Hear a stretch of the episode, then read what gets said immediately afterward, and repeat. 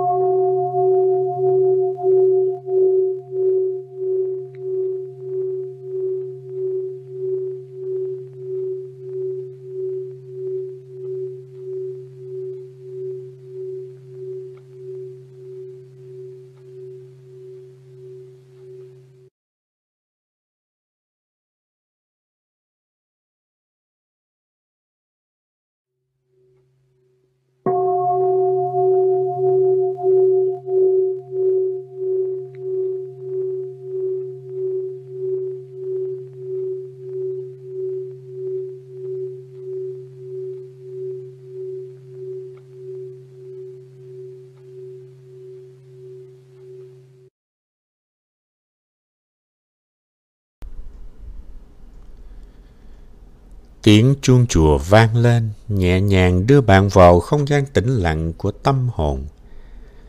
Chào mừng các bạn đã đến với kênh podcast và kênh youtube Thiền sư Thích Nhất Hạnh 1001 cách nhìn khác biệt. Đây không chỉ là một kênh thông tin mà còn là hành trình chinh phục tâm hồn và khám phá cuộc sống từ những góc nhìn hoàn toàn mới. Chúng ta đều đang sống trong một thế giới với nhiều áp lực và sao lãng. Đôi khi chúng ta cần một lối thoát, một không gian để dừng lại và tìm thấy sự yên bình.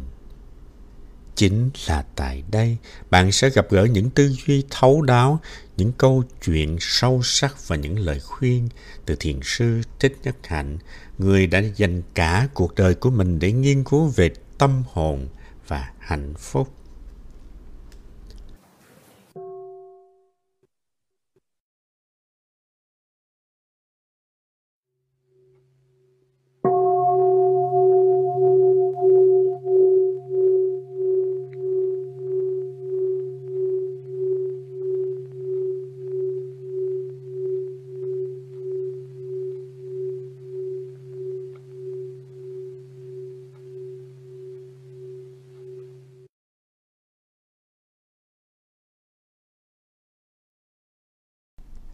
Chúng ta thường nghĩ truyện Kiều là chuyện của một người khác và chúng ta chỉ là khán giả chứ không có liên can gì.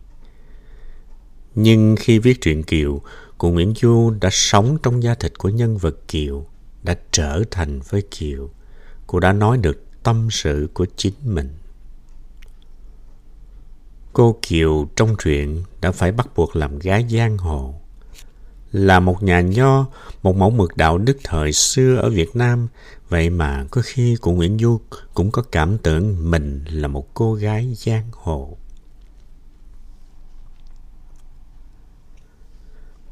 Cụ làm quan với triều Lê. Sau khi nhà Lê mất, cụ bị nhà Nguyễn gọi ra làm quan. Không từ chối được, cụ phải ra làm quan cho triều Nguyễn. Theo quan niệm của nho giáo ngày xưa, một người thần tử trung thành không bao giờ thờ hai vua. Trung thần, bất sự nhị quân. Trong khi viết truyện Thúy Kiều, cụ Nguyễn Du viết truyện của chính mình. Cụ muốn gửi tất lòng mình vào thiên cổ, chứ không phải vì ngồi không, cao hứng nhất thời mà viết ra một tác phẩm chữ nôm.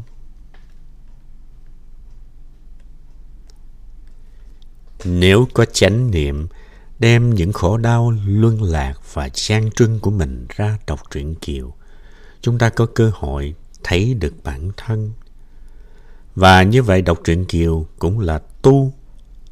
Tu tức là nhìn tất cả những gì đã và đang xảy ra trong đời mình bằng con mắt quán chiếu.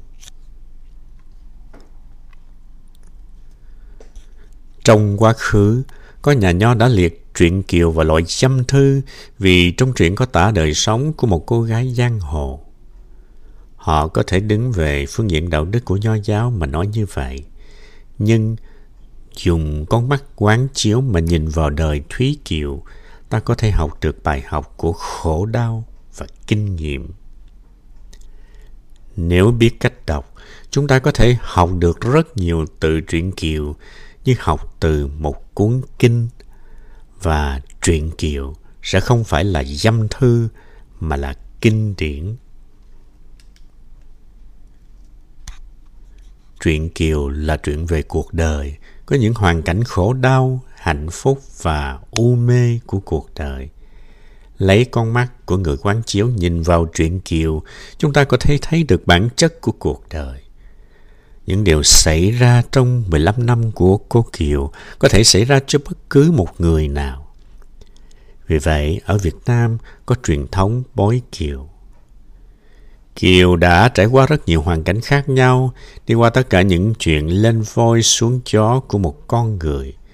Thúy Kiều có khi là học trò, làm vợ của một người có quyền thế gần như vua là Từ Hải, làm đầy tớ, làm người yêu, làm vợ lẽ và làm một người con gái phong sương. Kiều cũng từng làm sư cô nữa. Mỗi chúng ta ít nhất đã có một giai đoạn giống như giai đoạn Thúy Kiều. Nhìn vào đời Thúy Kiều, ta phải nhìn như một toàn thể mà đừng nhìn vào từng khoảng ngắn. Chúng ta phải có con mắt trạch pháp, tức là con mắt có khả năng nhận xét và phân biệt. Khi đọc kinh, ta cần phải có nhận thức độc lập, huống nữa là đọc truyện Kiều ta phải nhìn cụ Nguyễn Du bằng con mắt trạch pháp. Cụ tin vào thuyết tài mệnh tương đố, nghĩa là tài năng và số mệnh chống trái nhau. Chúng ta sẽ từ từ xét coi tại sao cụ tin vào thuyết này và thuyết này có đúng hay là không. Nếu đúng thì đúng bao nhiêu phần trăm. Không phải vì cụ nói chữ tài, chữ mệnh khéo là ghét nhau, hay là chữ tài liền với chữ tai một phần, mà chúng ta tin ngay vào sự tương phản chống trái của tài mệnh. Có những người có tài nhưng không bị tai nạn vì họ có tu, có chánh niệm và sự khiêm nhường. Tai nạn sẽ không xảy tới với họ hay ít nhất không xảy tới cho họ nhiều như cho những người quá cậy vào tài năng của mình mà xem thường người khác dựa theo truyện phong tình lục của Trung Hoa để viết truyện Kiều, của Nguyễn Du để biến tập tiểu thuyết tầm thường này thành một tác phẩm văn chương phong phú và sâu sắc. Một lần nữa, chúng ta thấy cốt tủy của một tác phẩm có giá trị không phải là cốt truyện, mà là văn chương và tư tưởng. Ngày xưa tôi cũng đã từng dạy văn chương Việt Nam và đã dạy truyện Kiều nhưng tâm của tôi lúc đó không được như bây giờ. Tôi đã dạy với tư cách một giáo sư văn chương mà chưa bao giờ dạy với tư cách một thiền sư. Nhìn với tư cách một thiền sư là nhìn sâu, nhìn kỹ, nhìn bằng sự khám phá của thiền quán mọi sự kiện qua nhận thức, đau khổ, hạnh phúc, thành công, thất bại và qua sự tu học của mình. Nhìn như vậy, trong khi đọc lại truyện Kiều, ta có thể thấy được những điều rất mới. Khi đọc truyện Kiều, ta không nên ngại về từ ngữ và điển tích. Các bản truyện Kiều đều có chú giải, có tài liệu là ta có thể hiểu được hết các điển tích và từ cổ. Điều quan trọng là chúng ta đọc với tâm trạng quán chiếu, tìm thấy tâm lý của tác giả và tìm thấy lòng mình. Làng Mai, khóa tu mùa xuân năm 1992.